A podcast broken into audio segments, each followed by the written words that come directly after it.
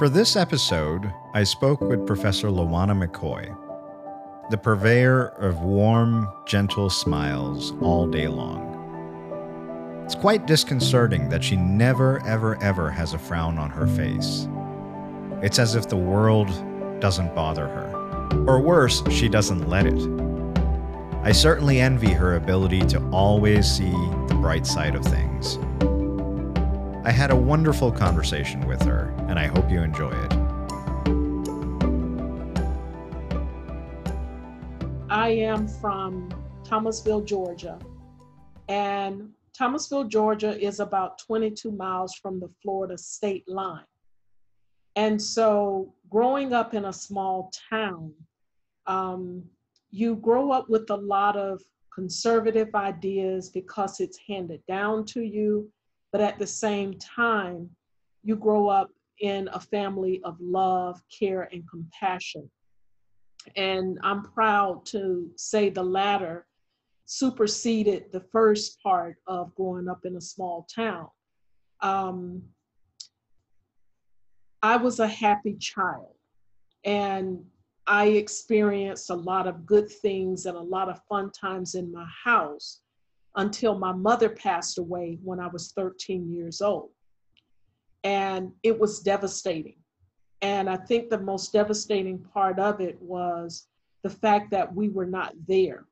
You know, you, you are so accustomed as a child to coming home to there's mom, she's gonna have this for you, she's gonna ask you about your day. It, it didn't hit me until probably a year later that that question was not being asked any longer. And what made it a little bearable was the fact that I had siblings. So I have three older siblings, and then one was under me. And my younger sibling and I were probably the closest as I was growing up. But as I got older, I started to balance myself with the rest of my family. And we had a lot of scars. Scars in the fact that we no longer had the glue that stuck our family together with us. And we just saw a lot of heartache um, watching my brother get arrested for armed robbery, um, watching my sister um, raise a baby with a very difficult husband, and then watching another sister have um, arthritis at a very young age, um, it was very difficult to just see those things. And my younger sister and I were just like trying to figure it out because we were the youngest. And so fast forwarding, things don't really click until you become like an adult. You get a little older and you have other experiences. So I, I, was so close to my family that I had to get permission from my dad to go away out of the state to another college. And it took him a while. And he finally agreed. I ended up going to Oakwood University in Huntsville, Alabama. Um, went to school there, graduated with my bachelor's in management, and um, left there. And I worked in a faith based organization for 29 years. And so during that 29 years, I really learned a lot probably after six years of working with this faith-based faith-based organization, I did work two years at Daytona State College um, as an adjunct. Um, te- and I was teaching um, computer applications. And I moved from the teaching to the administration. And when I became that administrator, that's when I think the things and the values my mother instilled in me came into my life. I understood my purpose. And that purpose was that I am here to help people. And it came to me something that my mother did on Christmas Day one year when we were even younger. Um, she was up all night cooking Christmas dinner. And the next morning, of course, the smells woke us up, my younger sister and I, and we went in the kitchen just watching. And my mother was packing up the food in the car. And we were like, what's going on? Where is our uh, Christmas dinner going? I mean, she packed up everything. And we hopped in the car because we wanted to know who was the culprit. We wanted to know who was going to be getting this scrumptious food that basically um, awakened us abruptly. So we went around the corner, wasn't even a block. And at the door stood this mother and two small, no, it was three small children. And the house was dark. And she took all of that food into this family. And I really felt that My sister and I were quiet. We, you know, we were old enough to understand that these people did not have any food and it looked like they didn't have water or lights either. And so I remember um, just riding back the short ride home in the car, just being really quiet and just, you know, trying to figure everything out. You know, I'm like, I'm happy for them, but what's going to happen to us? And my mother started cooking a second meal. And it was even more food. Um, it was a lot of food the first time, but it was even more food this time. And I remember when my brother got locked up, how his um, the the woman he had two children by would come by the house, and my mother would give her her last. I, I didn't understand these things at a younger age, but again, when I got into administration, I started to realize that the students before me, the children that come in my life, they are the ones that I have to make sure I take care of. That's just some people's purpose on this earth, you know, is to help others, to take care of others. And so as a result, that kind of became the type of person I was, like helpful Lawana. Lawana is going to help if she can because I like to see people happy. That's the way my mother was. And so as I started to get into administration, I started to work with at risk children. And these children, I mean, they were having such problems at home where the parents basically either wanted to literally kill them or just be done away with them. And I remember them having to stay in my home several times just so that we could try to get some help for both the parents and the children. I've seen a, a share of just alcohol destroy families, sexual abuse, children coming, you know, to the school needing help. And so this again really just became something that I knew was my calling. I, I had to continue teaching. Unfortunately, when I got married, and I was married for 14 years, um, I'm not going to say anything ill about my ex husband. We are friends to this day, but I will say this.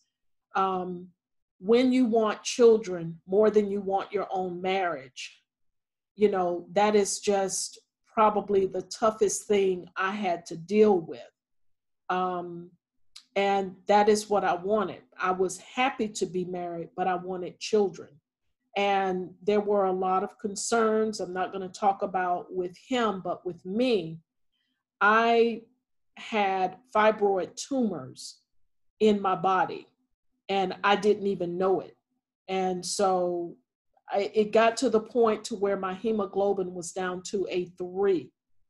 And I fell out at home. Luckily, I was able to call my husband at the time rushed me to the hospital. I was in the hospital for a week, had to get a blood transfusion. And all that I just told you about seeing that about my mom in administration, it just went all out the window for me. I'm like, no, I'm no longer going to teach. I'm no longer going to have anything to do with children. And this is what sealed the deal.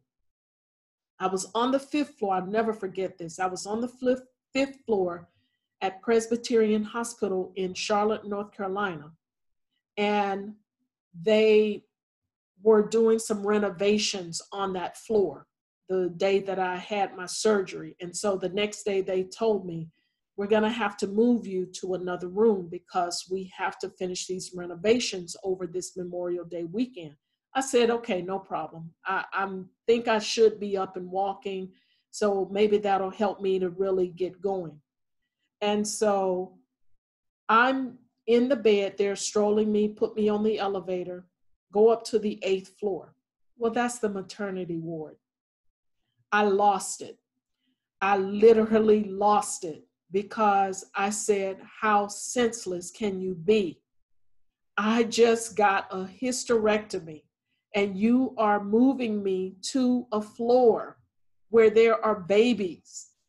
I don't get it. And the nurse was so sorry that that happened and that they let that slip through the cracks. So much so that the, the manager of the hospital came and personally apologized to me because I was just so broken. I, I just said, I cannot do this. Why are, why are you guys doing this to me? You should have let me die. I, I should have never gotten that blood transfusion. All of this was coming out. And my poor husband at the time didn't know what to do. So um, my family all came because they really thought I was losing it. And I think I was too. Um, so I was surrounded by a lot of love to help me through that transition. And so the time that I got it done, um, we were out of school by the time I got it done. And I remember saying to one of the parents, I said, I'm never going back. I'm just going to start looking for another job. Maybe I'll get something in accounting. That was a, another background that I had. Maybe I'll just go get my CPA and just work with that. And he said to me, I'll never forget what he said to me, Lawana, you were born to teach. Do not give something up. You will get through this. Do not allow this to shatter your dreams. Look at all of the students that you have helped. And what about what you told me about your mom? Do you think your mom would be disappointed if she knew that you stopped trying to be like her because you told me that was your biggest role model? And of course, the tears are flowing, and I'm like, okay, well, I'm going to go from never to maybe. And I understood that day also the word never say never, never say that phrase. And so when the school year started back up, I just said, okay, if I don't get this other job, and I had applied for an accounting position and I was really close to getting there, then I'm going to go back into the classroom. But I want to see this through. Well, I did get the job. And I just could not get out of my head what that parent said to me and what my mother had done and had helped me through in understanding what this calling was all about. So, as a result, I just basically chose to stay in the teaching field. And the reason I did is because I think I had, when I got back to school they gave me this big envelope and it was all of these cards and notes from students. And I cherished that. And I said, okay, this is my answer. And they were very happy that I came back, that I decided to stay. And fast forwarding it, forwarding it, I am elated that I stayed as well because I know this is something that I love to do. Um, in addition to that, I love walking. I love reading. I love classical music. I love classical movies. I love meeting with people. I've traveled the world. I've seen a lot of, of different countries and appreciated cultures that have helped me to be the person that I am now. And um, I work very heavily in the community. And I work with children. I'm working with um, another colleague where we are creating videos each week, faith-based faith-based videos, and we are posting them on Facebook and YouTube for children to, you know, get some lessons um, um, so that they can keep their grounding. And so, as a result, I am. I have to say today, I am happy that I am in education.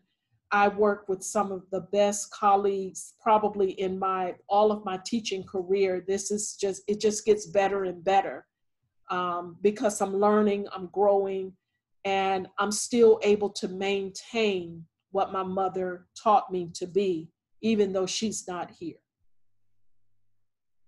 So that's kind of my story.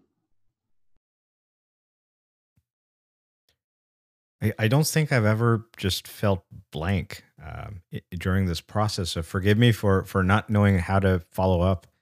Um,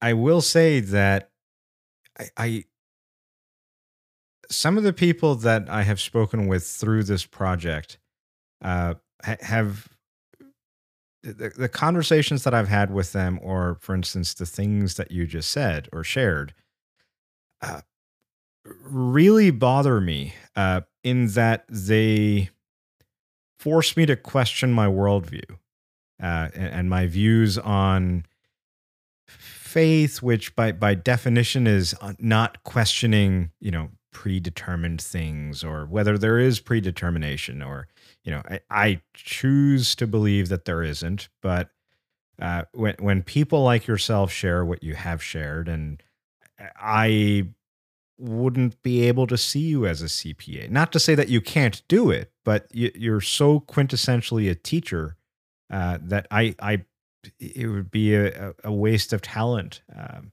that's a phrase that I use with uh, one of my stepdaughters recently.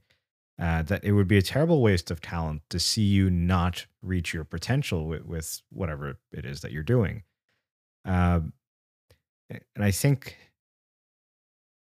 I at some point of time I was in graduate school and I said, "Oh yeah, let me go to medical school. I, that's going to be something I, I can do and I want to." And I remember my graduate advisor sitting me down and, and very politely saying, "What the hell are you doing?" Uh, perhaps in in more polite words, but that's what that's the message I remember that you, you're you're not a researcher, so don't go into that. But you, you you're a good teacher and you, you care about people and you you know you have all the qualities that would make you an excellent teacher were you to pursue pursue that. So why why are you always fragmented and looking for something else to do whether it's you know a project here or a project there? Concentrate and and sharpen that sword. Be better at what you're good at and then you'll find purpose. And i didn't and it wasn't until i I took the full time teaching position, or even when I was uh, teaching as an adjunct, that those were the only times that I was truly happy, and and the world didn't bother me, or things outside didn't bother me. So as much as I hate to admit that conversations like these make me doubt whether predestination or predetermination or you know, all that stuff is bunny foo foo or if it, if it's real, uh, it, it it weakens my I don't want to say my resolve, but it it calls into question the things that I I believe as a self-proclaimed rationalist. That you know, no, you you do the things that you want to, and you don't do the things you don't want to. But uh, you know, you get better at the things you practice, and you don't at the ones that you don't. Uh, but but the idea of some people are again, I'm I'm betraying my my uh, former self by saying some people are put on this earth to to be helpers or to be teachers or to be beacons of of, of guidance uh, it, it's it's annoying. I i don't like it when people like you do that to me. So forgive me for for for calling my my guest annoying but that's that that's what has happened over the past few weeks where I've had very personal conversations to where I didn't know that these were the things that you were going to talk about uh, or that you were going to share so freely and, and, and generously. But it is very annoying to have to go to sleep at night knowing that you know rationality perhaps might not be the way out uh, as much as it has helped me get through my life that some things are, are, are perhaps left to emotion um, and you just go with the flow and I, i'm using language that i detest when other people use but conversations like these have forced me into that corner. Um, okay so coming back to I'm trying to think of where I want to make the detour. So how, how uh, you mentioned that you know you had a very close relationship with your with your family members when your mom was around and you know she was the glue. Had and then you mentioned that things kind of walked away a bit where do things reside now are are are you back are, are things better than they were in the middle, or are they uh, about the same? Have have things progressed in some ways, or have things remained the same with your family? Things are they have progressed a little. Um, I live in Florida, and I'm the only one that lives in Florida. All of my other siblings live in Georgia. And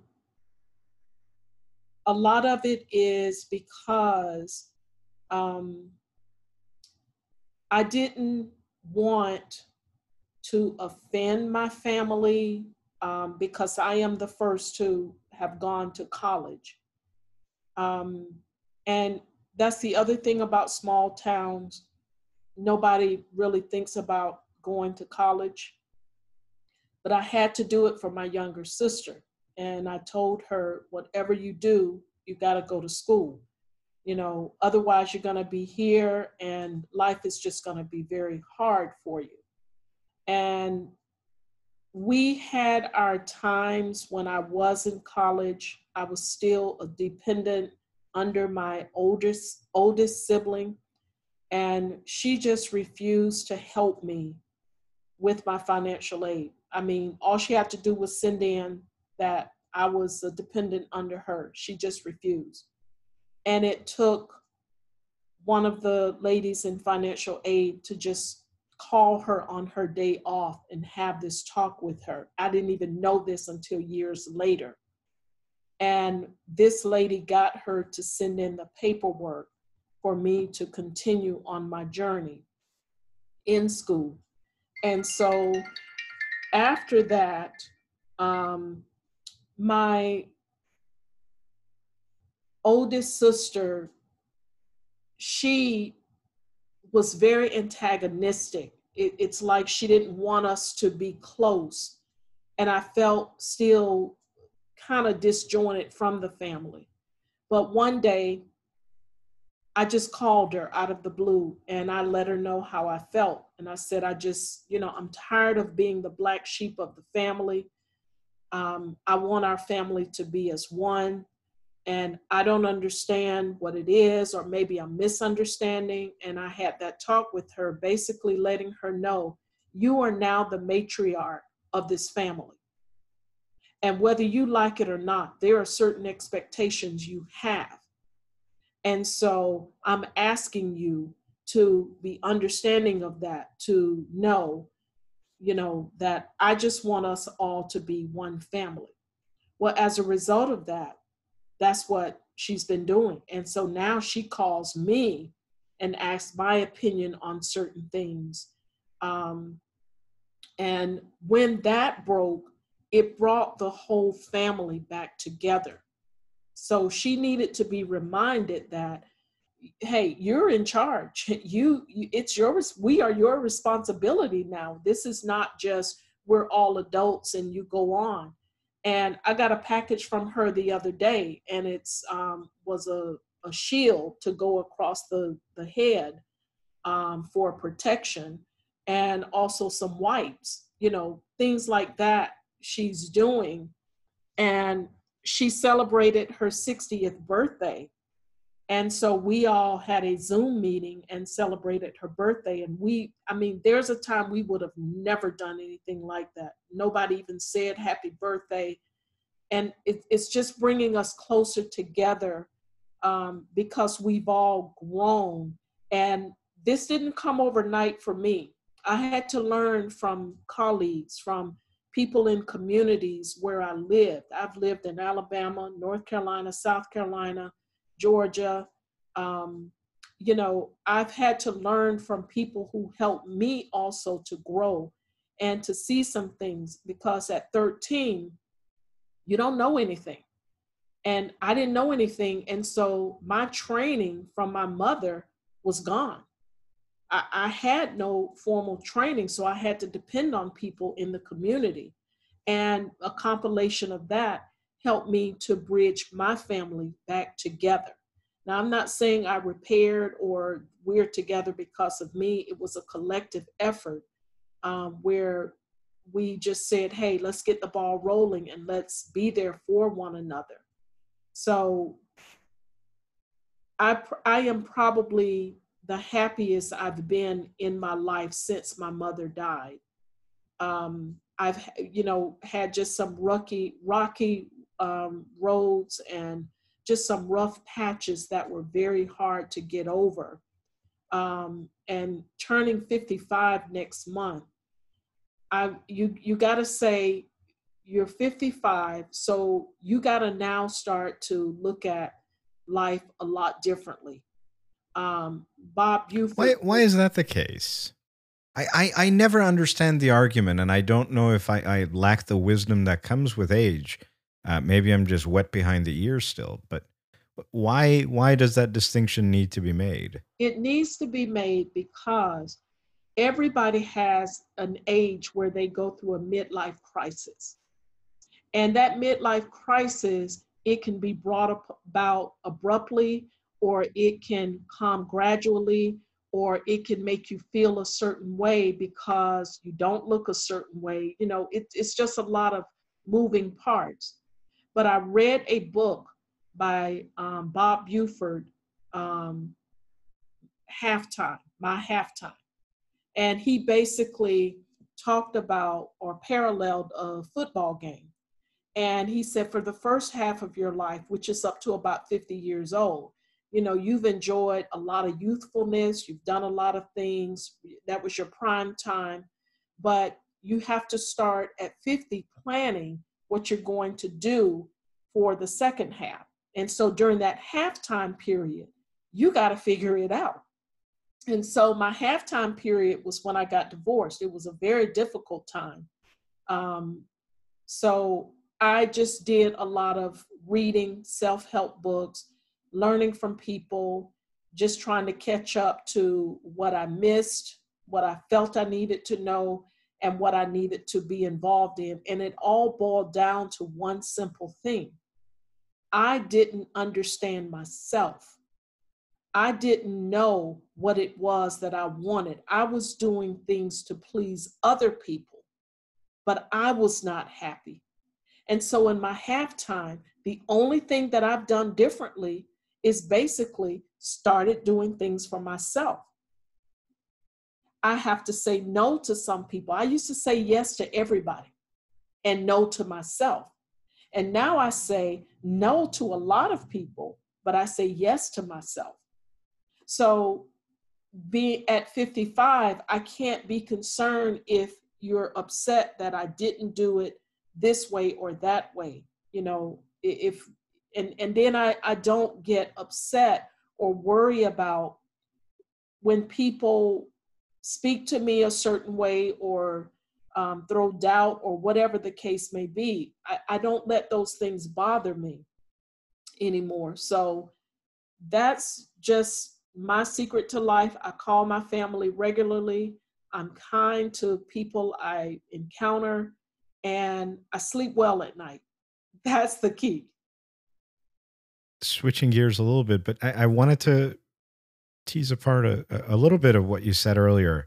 So, you're you're growing up at 13 uh, this positive influence uh, seemingly positive influence uh, uh unfortunately vanishes.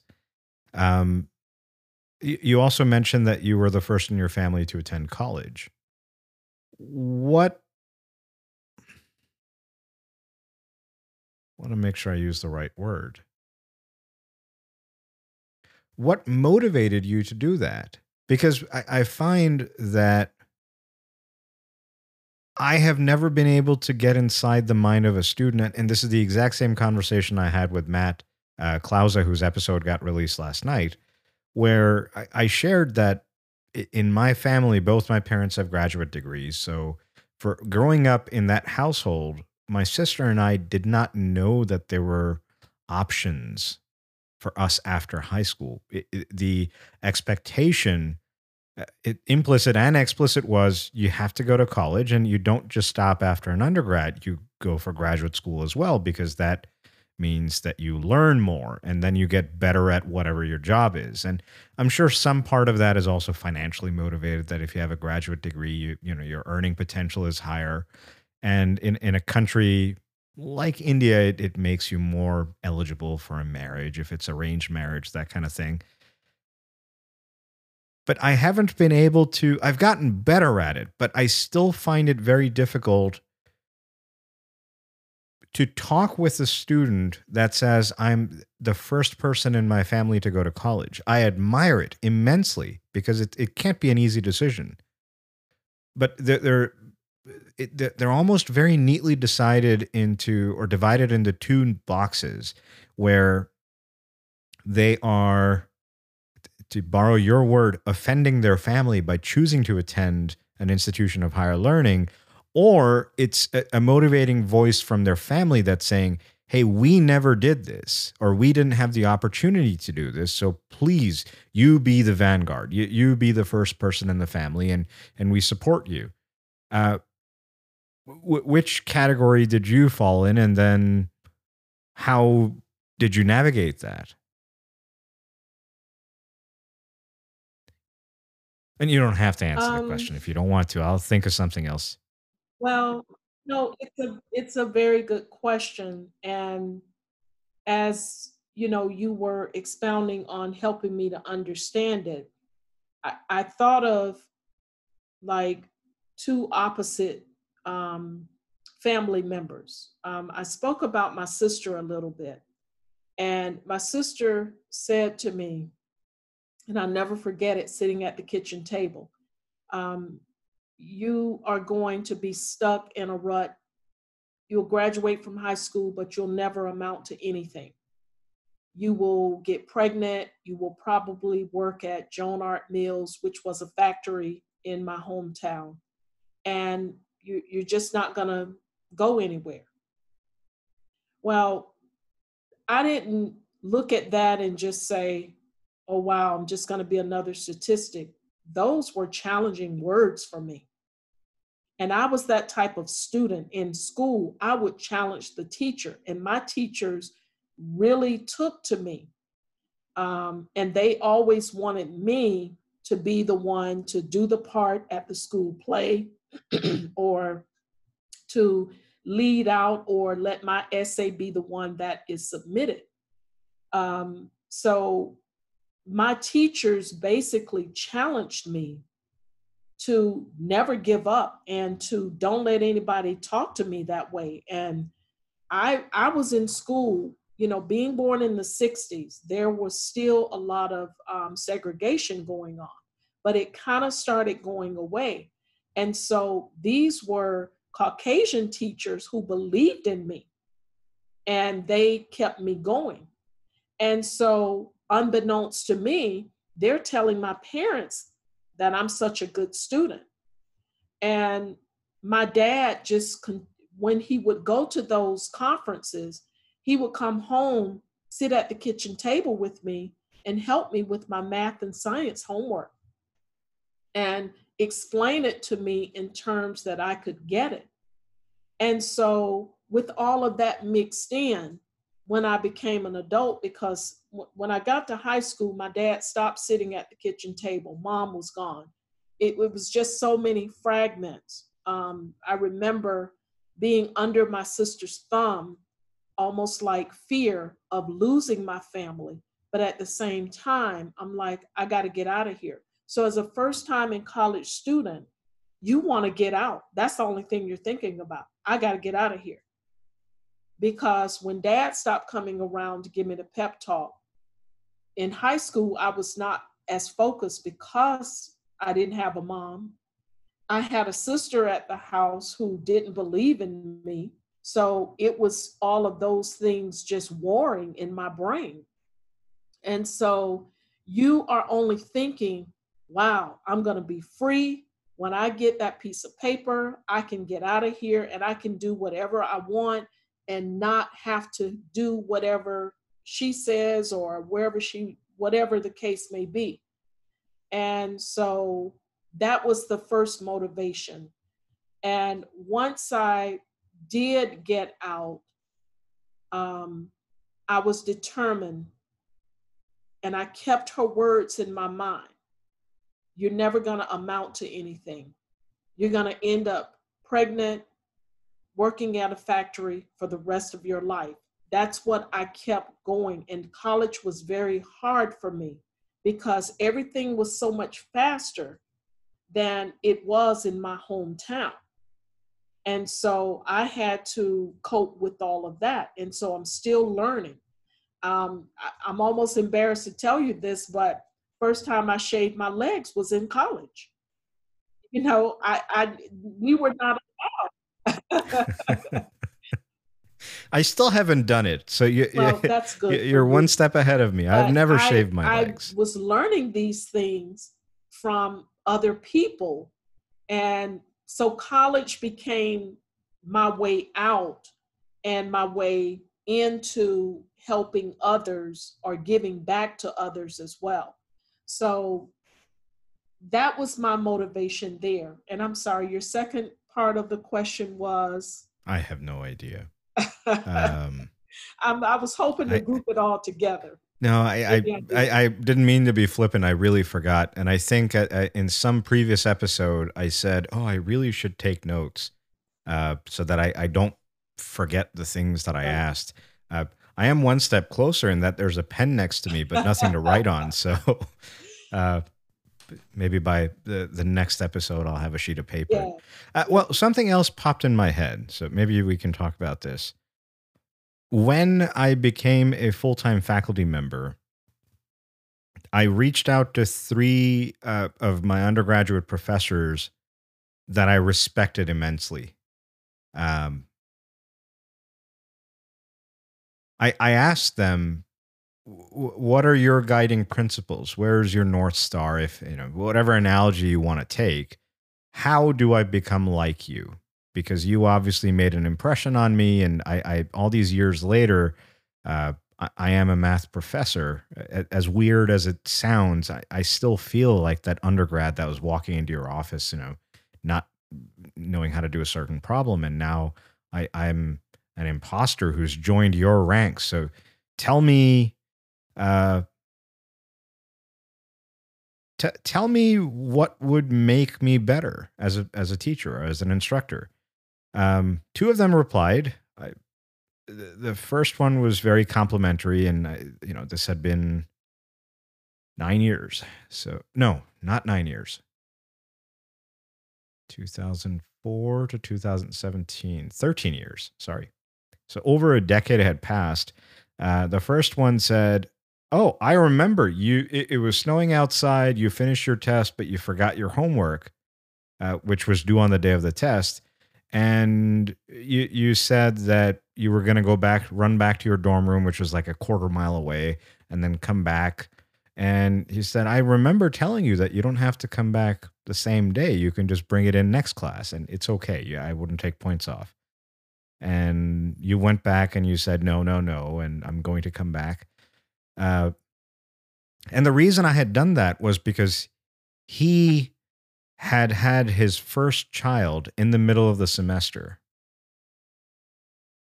It wasn't a day that we had class so I, I guess class was hypothetically speaking monday wednesday friday. He had a child or his daughter was born on tuesday. Wednesday he was back in class. He wasn't there for office hours but he said it's it, I have a family and I, I, have a commitment to them, but I have a commitment to teaching as well. So I will be here and then I will leave, and the TAs will take questions, and I won't be here unless I need to be here. And it's like if that guy is leaving his newborn daughter at home to come teach me, I can go back in the snow and I can bring back my homework. So he, he was, I was surprised that he remembered that that evening. Uh, but he said, you know, treat people with respect and yada, yada, yada.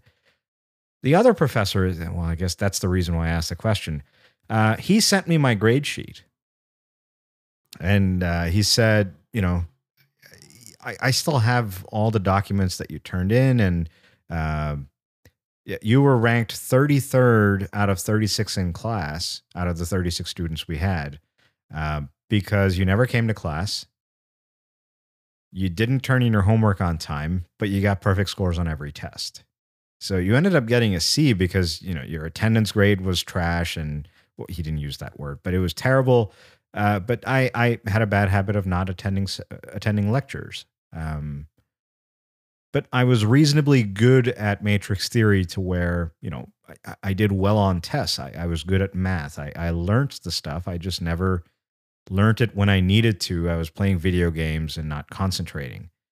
And he said he, he uh, shared that he himself had had a very tough time in undergrad. In fact, he dropped out, joined the U.S. Army, came back later, got a PhD in math, and now you know became this fantastic professor. And he said, in class, you have to be Superman. You cannot let students know that you are anything less than perfect because they are the ideal that you know you are the ideal that they will aspire to.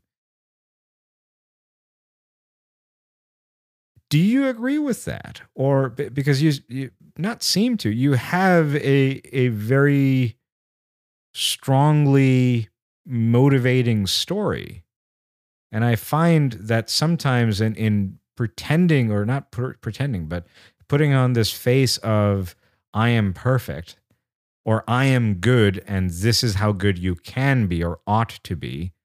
I think in in the pursuit of of that or portraying that aspect of yourself, students tend not to see, I guess, me as someone who's fallible, who has faltered in his past. And that despite making mistakes, there is a way out. You can become a math professor, even though you got a C in matrix theory. Uh, or that, you know, you had academic trouble when you were in undergrad. So, which side of that do you land on? Do you share these these stories with your students to say, "Hey, I, I was able to, uh, I was the first person in my family to to attend college, and that means you can do it as well." Or do you leave that part out and and and act as Professor McCoy, uh, God's gift to humanity?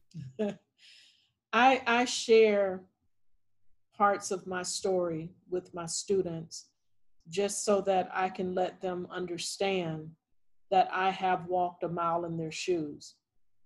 And, um, you know, if, if you see any of my correspondence, my really it's my mantra the only limitations in life are the ones you place on yourself. And so, being superwoman, it has a lot of different meanings. As women, we are nurturers by nature. Um, and so I'm concerned if you're not coming to class. So I have to make sure I check on you. Mm, I noticed you were not in class today. Are you okay? I'm going to email you. And if you don't respond, then I'm going to call you. And then if you don't respond there, I'm going to get your attention maybe through uh, the Dean of Student Services office because that is just the type of person I am. On top of that, I've got, you know, the syllabus there, I understand, but I'm always saying, well, what if something is going on with the person that I can't control? And I go back to what if their mother passed away at a young age, like I had the experience. So when I do that, I'm able to relate to them a lot better. And they seem to appreciate that, even um, probability and statistics. Um, because I was working so many hours, I failed that class. It's not that I didn't get it or understand it. I just was like you. I was not going to class. I was working, oversleeping. and I waited too late. And so I talked the professor into teaching the class over the what we call the winter break back in the day. And we were out of school from Thanksgiving until the first of the year. And I said, Can you do a six week course? She said, Only if you find six people. Well, I found six people, including myself. And she taught that class. So I couldn't go home, I couldn't have any fun. I was a graduating senior and I needed that class. And I passed the class with an A, and I let the students know the first time I passed it, I had a D, and the second time I got an A. So I said, you know, learn from my mistake. Um, I am a superwoman in the fact that I'm never going to give up. And sometimes it may take me two times to do something, but it doesn't mean I'm a failure. It means that I did not prioritize or organize my time the way I should have the first time. And then I should have asked the professor for, you know, some leniency early on and not wait to the last minute trying to just think about my degree at the time. So we are all superman, superwoman in the classroom, but we have different um, approaches, different styles that we bring um, to the students that are before us. And there may be a student that does not pass my class, and they may decide to go to another instructor for whatever the reason may be. And I say to them, you know, I, I, it, it hurts me that you did not do well, but, you know, in your next class, please communicate with the professor. We have very good professors that are open minded. You have to communicate on a regular basis. And that's the superman, superwoman part it is to me because we really do nurture these students. And we basically have to teach them, not just from our life lessons, but also be cohesive when it comes to we all have the same teaching topics. Our styles may differ, and you may reach one or professor may reach you um, a different way than another professor does. Um, but do understand that we're all here to meet your needs. So even though i don't know your students if i substitute for you i'm going to uphold your rules your regulations. But at the same time i'm there if a student is having a problem with something. Listen i know i should have spoken to professor about this, but I just had a tragedy in my family. It's hard for me to focus. You know, I got to be superwoman in the stead of you if I'm substituting there. So to me, this becomes just a faculty of super heroes. That's what we are to these students. And I want to end with saying I was closing out of class, and you know, we're not supposed to let the students come into the class, the next class, if you're leaving out. Well, this particular day, I went over because a couple did have some questions. Well, some of the others started coming in. And the reason I did not ask them to leave is because of what they were saying. And one young lady said, You know, Palm Beach State College, these are the best professors. And I am so glad that I started my journey here. And the other young lady said, I agree. I mean, I have a professor in English and she is this, this, this. And they were going back and forth. And the girl said, You know, I just, you know, want to be prepared when I do transfer to FAU. And they are really helping me to do that. And so I just said to the young ladies, I said, I didn't mean to pry or eavesdrop. I said, but I want to thank you for speaking highly because there are superheroes at this institution. We are all wanting you guys to excel and to move on to bigger and better things. And so it's nice to hear that. So I said, I want to thank you. And so for that, I didn't say, now get out, you know.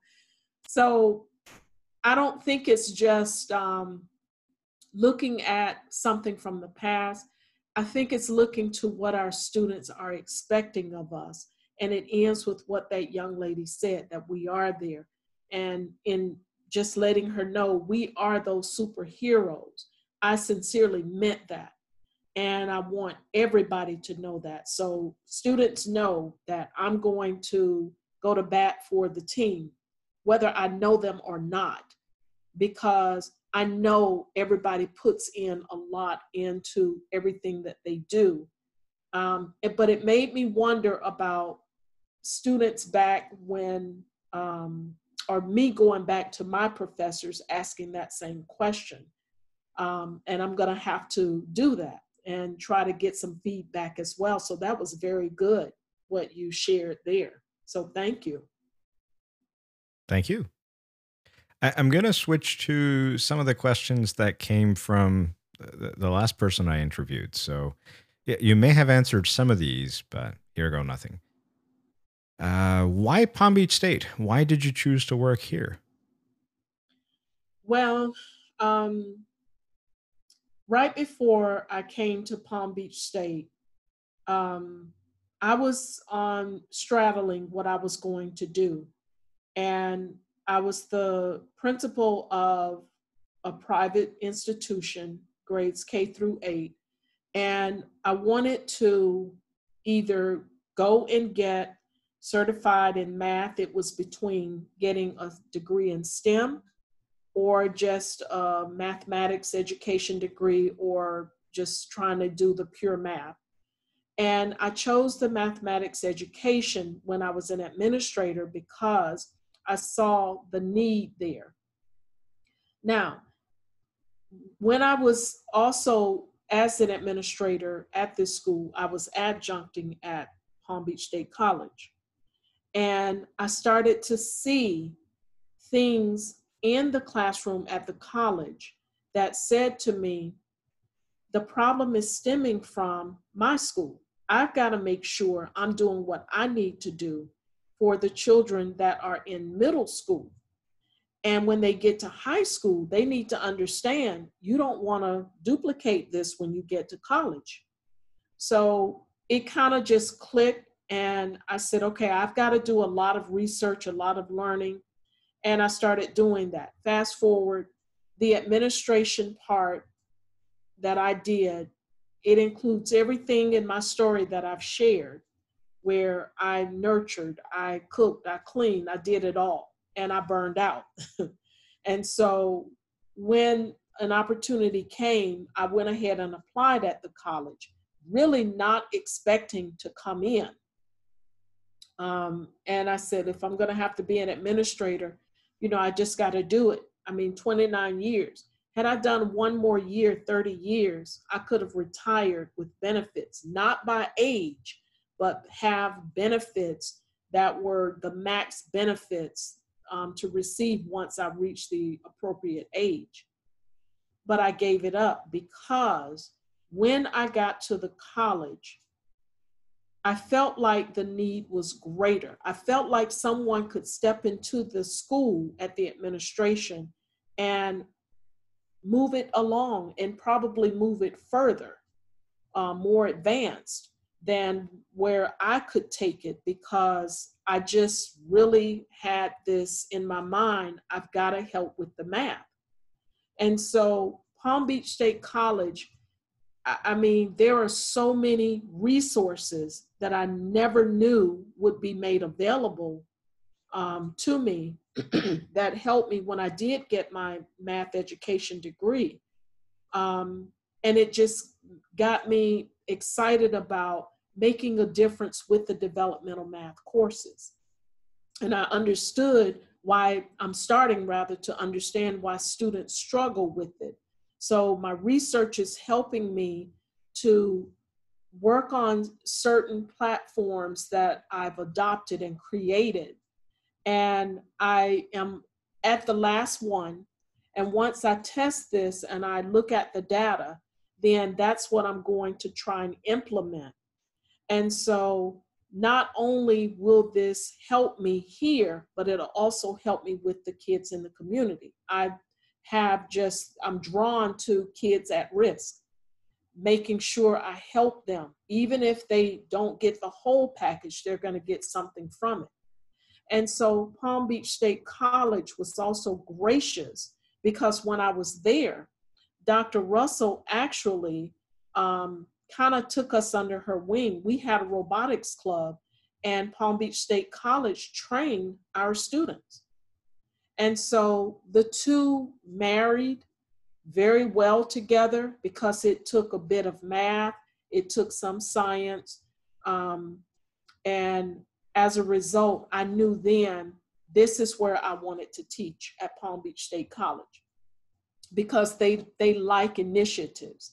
They like new ideas where you're going out and you're having programs so that students can in turn come and do their, you know, prereqs or even get their degree at Palm Beach State College at a fraction of the cost, eh, but it's quality education. And so a lot of those students are at Palm Beach State College who were um, at the school when I was an administrator there. They are in college now and they go to Palm Beach State College, and a couple of them were in my classes. So, Palm Beach State College kind of became like my lifesaver. Um, in addition to the, the wonderful faculty, um, you know, the administration just supporting me in that regard. I, I knew this was the place, and this is my final resting spot, hopefully. You know, and the next one is I'm retiring, and it will be from Palm Beach State College. You know, that that's my goal. So it's a wonderful place to be. I love it. I love everything that I do. Wouldn't change it for the world. Well, then that kind of messes up the next two questions, or maybe you just answered them all together. Uh, the next one was, "What do you see yourself doing in the next five years?" So that, uh, well, anything to add to what you just said, or does that sum it up? That sums it up. I'm I'm just gonna, like you said earlier, get better at my craft, and at that craft has to deal with dealing with the different personalities that we have in our classroom and I want to be able to group them so that I can help them even more effectively than I'm already hopefully offering. Fair enough. Um, if you could change anything about your life, what would it be and why? I would probably have joined the military. Really? Yes. And I'm going to tell you why the military would have pushed me to probably follow my first dream, which was nursing. Um, and my hat goes off to those that are in the battle now with what they are doing. Um, but it's it's a challenge, and I remember the recruiter basically recruiting me to join the Army right on my day of graduation. And I said, What do I have to do? He said, All you got to do is fill this out. I filled it out. He said, Now, tomorrow you have to show up here to um, take the test. And then we're going to be heading to Tennessee so that you can do your um, boot camp, your training. I overslept. of all days to oversleep because I had been celebrating with friends that we graduated and I literally did oversleep. And I felt bad about it, but then I said, you know what? I better stop and look at and make sure I'm doing this. I had to pack up, get out of the house, and all of that. I was busy with that. And I, then I said, okay, I'm going to call. I'm just going to go by really and see if they'll still let me. Well, I went by and he said, It's too late. You're going to have to wait another period of time. Um, and so I looked at that as a missed opportunity. Um, and I think I would have affected uh, change there as well because I would have also had the skill set that I needed when I would have um, eventually retired from the military. And it would have been the branch, the Army. Um, my brother went through there, um, you know, and it wasn't a good experience for him, but it was the regiment that I needed. You know how you hear students say, I need structure? I was one of those students. I needed structure. Otherwise, I would have gone buck wild.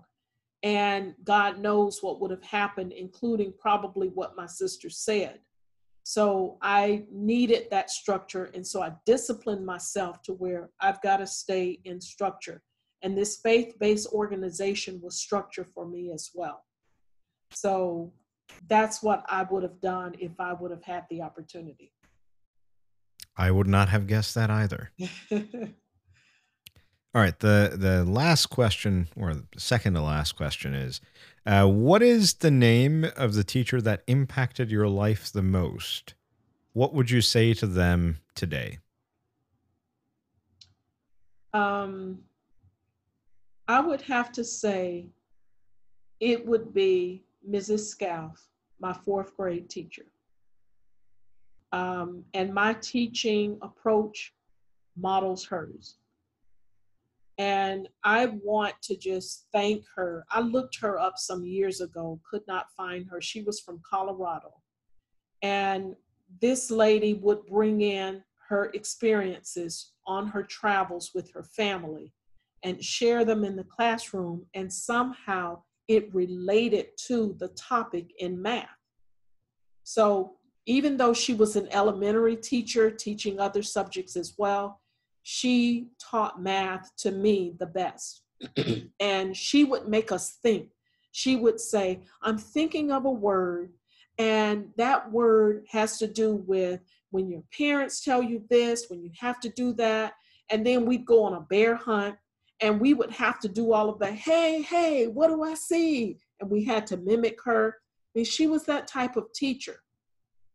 And I just remember her bringing life to the math classroom and challenging me. Um, and I, I mean, just a wonderful person, very kind. And there was nobody in the classroom who was bored. Everybody's attention was there. So she was that type of teacher um, who I revered, respected, just loved. And I hated when I graduated from fourth grade and she cried because we really did bond. All right. Well, then that brings us to the last question. What would you give, uh, or what title would you give to your own episode and perhaps to the podcast at large? Just real talk with the real McCoy, I guess. I don't know. that works well. I, I like that. Well, thank you so very much for being so generous with your time and your thoughts. Uh, it, it, was an absolute pleasure talking to you again, as it always is. Yes. And um, I hope to do this again, and hopefully, perhaps in person once once things have calmed down and we're all able to get back together. Yes. Thank you so much for the opportunity. You're more than welcome. Have a nice day. All right, you too.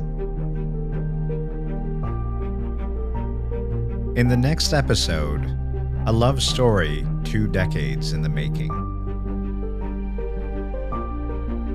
I wrote the letter basically spilling out everything, and I've been in love with you for 20 years, and blah, blah, blah. And then I sent off the letter and then sat around terrified.